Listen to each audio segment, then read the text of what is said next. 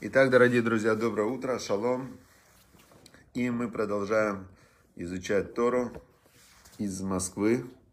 Из Москвы пока еще. Вылетаю сегодня в Эрец Исраэль, в Израиль. С Божьей помощью завтра уже будет урок из Иерусалима, со Святой Земли, с ворот в небо, ворота в небо. Значит, э, двигаемся дальше. Начинаем мы с злоязычия, потому что злоязычие это ключ, инструмент ко всему хорошему, что в жизни вообще человека может происходить. И очень важно именно натренировать осознанную речь и, и поставить главным принципом в своей речи служить Всевышнему каждым словом.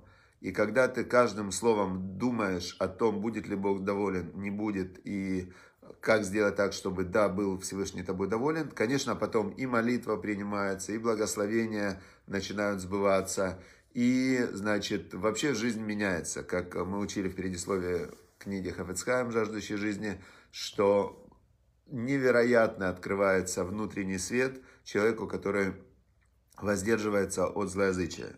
Теперь, значит, Видно, видно меня, слышно. Гриша Цбульство, вот очень молодец, очень сильно помогает. Гриша на Ваикре занимается маркетингом и занимается тем, что люди как можно больше могут видеть сайт, учить Тору. Э, Гриша, чтобы было благословение, чтобы в вот сейчас, в этом месяце, в июне, чтобы удвоилась у нас посещаемость на сайте. И мы все давайте заходить на сайт vaikra.com и делиться материалами уроков. Это входит в заповедь э, обучать Торе. То есть, если вы берете любой урок, любого преподавателя и начинаете делиться этим уроком, то тогда вы принимаете конкретное участие в заповеди обучения Тора. Вы как будто бы сами становитесь преподавателем Торы. Это очень хорошо, кстати. Все. Теперь, а, значит, рассматривается сейчас ситуация. У нас рассматривается ситуация такая. Когда слушать э, злоязычие все же приходится. Есть запрет говорить злоязычие и слушать. Но но если, если все-таки, если все-таки, значит, э, э, ситуация такая, да, э, вам вот, ну, невозможно не слушать. Он приведет дальше пример, Равин Зелик Плистин, как это происходит, когда невозможно не слушать. Есть три условия, при которых можно слушать. Ну, то есть, если нельзя убежать, нельзя закрыть уши, нельзя остановить человека, который говорит злоязычие. Есть три условия, которые надо соблюдать для того, чтобы э, минимизировать вред для своей души. Значит, первое условие – принять твердое решение ни за что не верить тому, что слышите. То есть вот вы слышите злоязычие, можно тренироваться на новостях. Например, новости это практически на 80 на 80% злоязычия, какие-то новости, они друг друга там... Вот вы садитесь к новостям и себе говорите, а я не верю, я не верю ни одному слову э, вот этой пропаганде. То есть любые новости это пропаганда.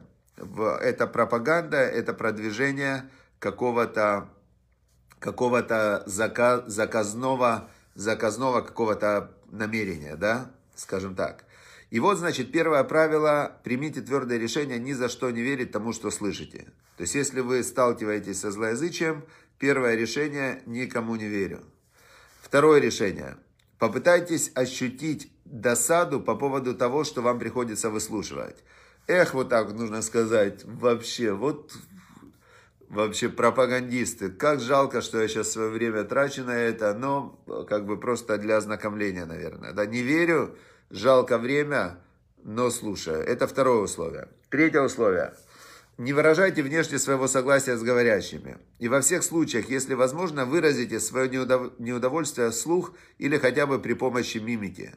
То есть вы смотрите и так с мимикой вообще, да, типа, вот они вообще вруны, вот это врут они, вот, конечно, вообще, вообще, я не, вот просто не согласен, не согласен. Один смотрел телевизор и критиковал то, что видел там. Вот э, примерно так надо смотреть. Примерно так надо смотреть. Я думаю, может быть, из-за из того, что близко к компьютеру, нехорошо не, хорошо слышно. Надеюсь, что сейчас лучше. Дальше. Двигаемся дальше. И приходит, приводится пример конкретный. Маршрутное такси въехало в длинный туннель. Теперь как минимум 5 минут не будет остановок. Ситуация. Двое сидят на последнем сидении и злословят, не переставая, говорят гадости про всех, не дай бог, там, про раввинов говорят гадости, про, там, э, я не знаю, про всех людей хороших говорят гадости. А Беня Фишер хотел было попросить их сменить тему, но когда Беня Фишер посмотрел на их лица, он понял, что лучше не надо. Лучше не надо их просить э, остановить злословие, потому что эта поездка тогда хорошо для него не закончится. И тогда что сделал Беня Фишер? Он э, уши заткнуть он тоже испугался, потому что они обидятся на него или скажут дурачок какой-то, да? Теперь, значит, выйти невозможно, пересесть невозможно. Что делать? Значит, Беня Фишер начинает монотонно говорить про себя. Я не верю ни одному их слову, мне противно их поведение. Я надеюсь, что в зеркале водителя они видят мои брезгливые гримасы. Он вот так вот едет. Здесь мне напом... вспомнился один анекдот, когда один, значит, в советское время рассказывает друзьям на кухне. Говорит, эх, вы сидите вот тут по кухням протестуете. А я, говорит, вышел на Красную площадь, прямо вот перед мавзолеем, и в знак протеста взял и пописал там. Они говорят, слушай, ну ты такой смелый, а как ты вообще здесь сидишь тогда с нами, да, как же тебя не арестовали? Он говорит, да, говорит, я штаны не снимал.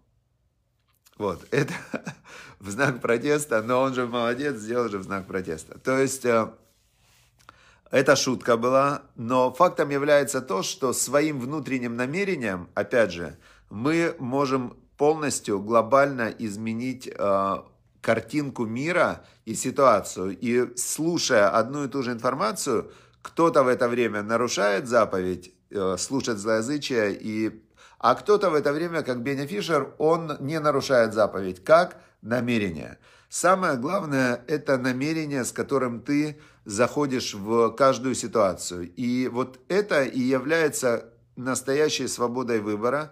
Выбрать э, выбрать желание, выбрать стремление двигаться в сторону, в сторону очищения, в сторону соединения со Всевышним.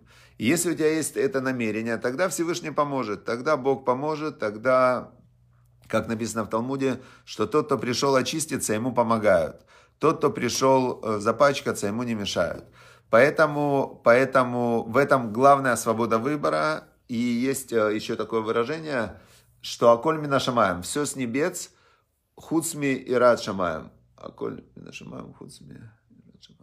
Все с небес, кроме страха перед небесами, кроме трепета перед небесами. Что имеется в виду?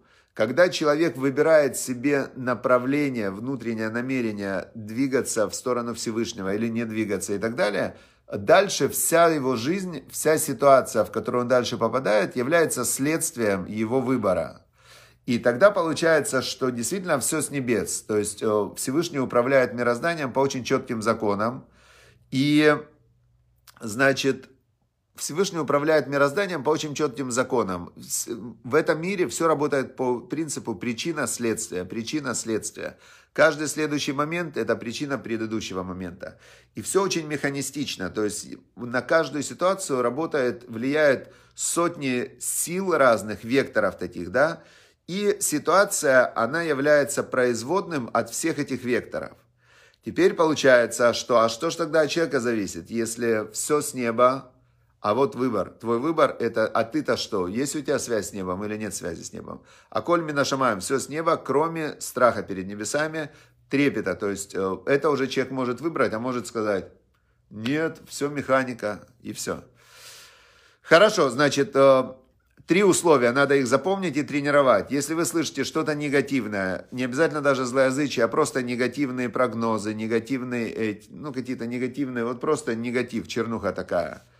Значит, первое, не верю, не верю. А почему мы должны верить пересказам пересказов? Когда кто-то вам пересказывает какую-то газетную статью, которую очень непонятно, как он ее прочитал и понял – Непонятно, кто эту статью в, вставил туда, непонятно, зачем вставил, непонятно, откуда он ее переписал, эту статью и так далее. То есть, понятное дело, что все, что люди рассказывают о... И представьте вот ситуация, да? как бы логика это можно понять, и это факт, что когда ты читаешь, например, новости, да, какие-то, ну вот, или смотришь новости, или тебе кто-то рассказывает новости, это же вообще не новости. То есть, когда говорится, что Беларусь там, или Россия, или Украина, или что-то, то рассказывают о каком-то конкретном малепусеньком э, эпизодите, таком вот, знаете, фрагментите реальности, который абсолютно не имеет отношения к глобальной реальности. Каждый день происходит множество, миллионы, миллиарды позитивных моментов в жизни. Рождаются миллионы маленьких детей, миллионы свадеб, люди женятся, люди э, там цветы друг другу дарят и так далее. В жизни очень много ну, фрагментов, которые мы просто не можем даже охватить. И что бы вам человек не рассказывал, он человек или, или какой-то источник массовой информации. То есть, смотрите, как называется, средства массовой информации, они берут и выбирают какие-то фрагментики для того, чтобы с помощью этих фрагментов повлиять на восприятие миллионов людей.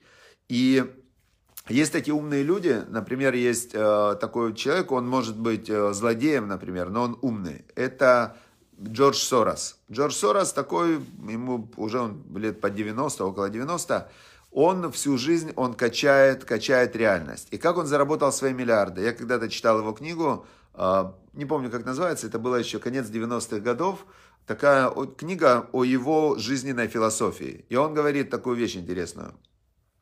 Он говорит, а, когда люди, когда все спокойно и стабильно, люди все верят в одно и то же. Потом начинается, когда ситуация нестабильная, то каждый не понимает, что делать, и каждый ищет какую-то точку опоры. И когда ситуация нестабильная, то она начинает двигаться, это его было прям конкретно, вот итог книги, я запомнил на 20 лет, итог его жизненной философии. Он говорит, когда ситуация нестабильная, то она будет двигаться туда, куда люди будут думать, что она будет двигаться. И он приводил простой пример, его называют враг Англии там номер один, когда он взял и расшатал, начал качать фунт стерлингов, покупать, продавать, там непонятно, какая у него будет цена, и начало все шевелиться. И потом он запустил слухи, что он будет или падать, или подниматься, не помню, но он именно повернул в ситуации нестабильности общественное мнение туда, куда он хотел его повернуть. И представьте ситуацию, если, например, люди не знают, какая будет завтра цена доллара к рублю, да, или 70, или 100, не знают, она вот так колеблется. Потом запускается слух, и все верят, что завтра цена будет 100. Что сделают люди, которые верят, что цена будет 100? Они пойдут и купят по 70. Когда много людей хочет покупать по 70, что происходит с ценой? Цена поднимается. То есть так он сделал с фунтом стерлинга, и это закон реальности, что реальность двигается туда, куда двигается намерение и мысль человека. И вот когда мы это знаем, нужно беречь свое внимание, потому что когда зашла какая-то негативная информация, то автоматически она влияет на все события в жизни, решения и так далее. Хорошо, теперь э, короткая история. Короткая история про Любавического Рэба, из которой мы видим, опять же, как, э, как работает жизнь, видим его мировоззрение, его философию и получаем для себя много полезной информации о том, что такое Даат Тора. Даат Тора – это о том, что такое разум Торы, да, назовем это так. Значит, историю рассказывает Майл, Майкл Голдхирш, его зовут. Э, какой-то он бизнесмен из э, Мельбурна. И вот он рассказывает, что в 80-х годов, годах они в Мельбурне купили какое-то какое здание, и через какое-то время они это здание продали, заработали огромные деньги. И вот он говорит, мы сидим с женой, и обсуждаем, что надо что-то сделать для Всевышнего. То есть Всевышний нам дал богатство, Всевышний нам дал прямо вот огромную сумму денег, значит мы должны сделать что-то хорошее, десятую часть нужно отдавать, а, значит, а, как мы учили в Пертиавод, тенло мишело, дай ему из его, что ты и все, что у тебя есть, его, Всевышнего. То есть, если Всевышний тебе дал, то ты обязан а, десятую часть хотя бы передать, передать нуждающимся людям на хорошие дела. И вот он говорит, мы с женой сели и начали думать, куда бы нам эти деньги, а, куда бы нам эти деньги, которые для Всевышнего, куда бы нам их а, дать. И вот мы подумали, что так как нам очень помогал в Мельбурне Хаббат, это движение как раз Хаббат, которое возглавлял Любавич Стереба, то мы должны это дать Хабаду, да, то есть они очень много сделали для нас, и вообще для евреев они много делают. Теперь, но куда Хабаду? То есть ты сам должен решать, куда ты хочешь эти деньги дать на цдаку. И вот они решили с женой построить детскую больницу в Краун-Хайтс, это район в Нью-Йорке, где находится штаб-квартира Хабада. То есть они решили построить детскую больницу, современную больницу. Хорошо, приехали они из Мельбурна, приехали они к там, где штаб-квартира Рэбе, нашли Равина Юделя Кринсти, секретаря Рэбе, и, значит, вручили ему чек и вернулись домой. Сказали, вот это для Хабада, мы хотим построить детскую больницу. Значит, и тут приходит письмо от Рэбе. Три страницы, трехстраничное письмо. Пришло это письмо 22 июля 86 года. Рэбе, значит, э, в этом письме пишет им такую вещь. Он пишет, вот написано в Пертиавод, что заповедь влечет за собой заповедь, и награда за заповедь – заповедь. И он говорит, э, если, э, ну, заповедь, потому что ты же получаешь заповедью нет не только то, что здесь, да, они дали цдаку, дали чек, он превратится в детскую больницу, но ты получаешь заповедь, это вечная твоя связь со Всевышним, который сказал эти заповеди делать. То есть, поэтому в этом мире все, что есть в этом материальном мире, которое рассыпается в прах, оно не может быть наградой за заповедь, потому что заповедь намного выше, чем этот мир. Это духовная вещь, которая переносит человека в духовный мир. Теперь, значит, Рэба пишет, что за, награда за заповедь заповедь, что может человек добавить к тому, что э, к божественной награде, в которую уже все включено. Но, говорит он, я хотел бы вам немного э, рассказать о своем подходе к, к медицине. И Рэбе им э, начинает в этом письме объяснять, что есть два вида медицины.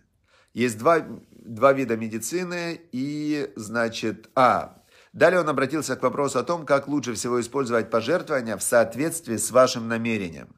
То есть он увидел не чек на больницу, он увидел их намерение сделать максимально хорошее, доброе, полезное дело этими деньгами. И он говорит, я хотел бы вам посоветовать, как использовать это пожертвование в соответствии с вашим намерением.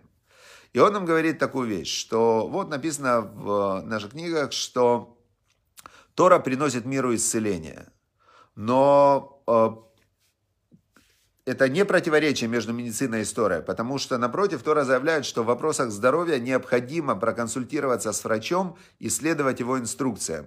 В то же время не забывая, что врач не более чем агент Бога. То есть врач – это рука Бога, это агент Бога. И когда ты, э, не дай Бог, когда человек заболевает, он идет к врачу, но он при этом молится, чтобы Бог дал врачу силу вылечить. То есть все равно это Всевышний дает излечение, но через врача.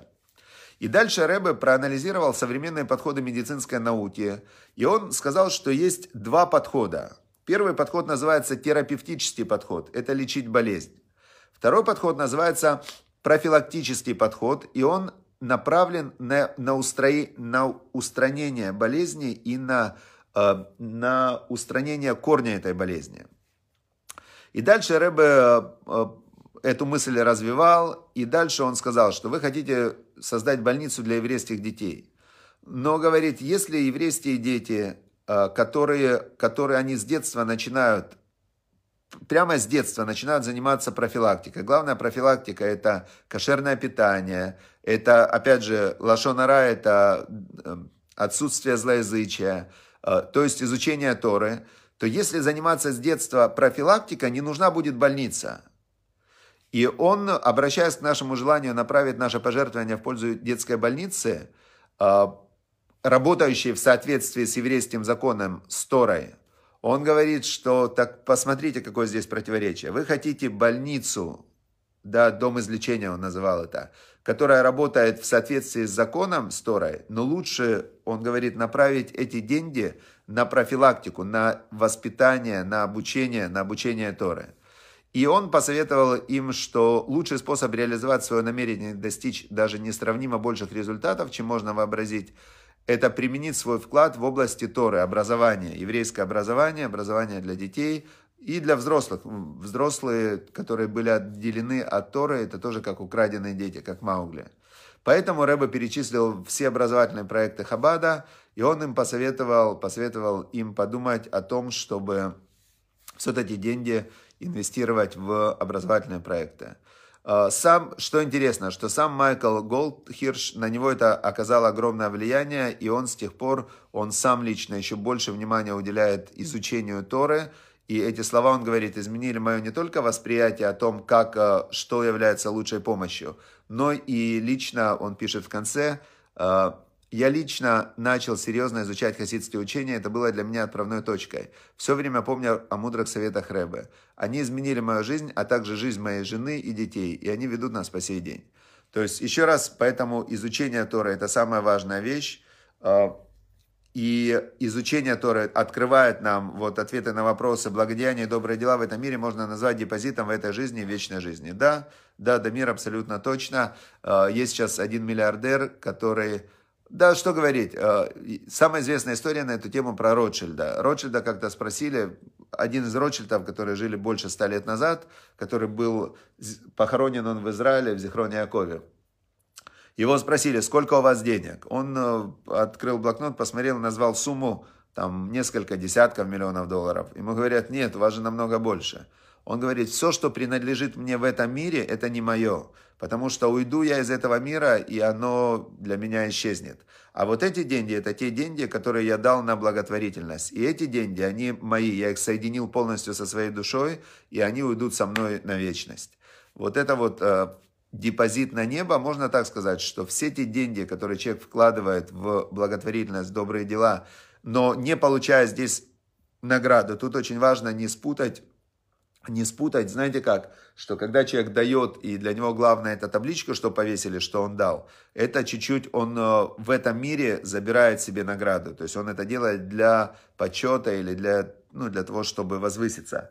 Если же человек дает, помогает, но при этом он в этом мире старается уйти от награды, он говорит, все, я выполняю заповедь, мне не нужно ни слава, ни почет, э, то тогда, естественно, что полностью вся награда переходит в духовный мир. И здесь э, единственный способ, когда говорят, что нужно, нужно, чтобы люди знали, что ты даешь, если это может побудить других людей делать добрые дела. Потому что если ты являешься инициатором того, что кто-то другой начинает делать добро, то у тебя такая же есть награда, как у него. То есть ты был как инициатором, ты был намерением. Ты, твое намерение включило его намерение. Еще раз повторю итог этого урока. Самое главное в жизни это правильное намерение. Если у тебя есть намерение прям конкретно соединиться со Всевышним, и чтобы Бог тебе помогал идти по правильному пути, то все остальное Он выпрямит все твои дорожки. Все, друзья, удачи, успехов.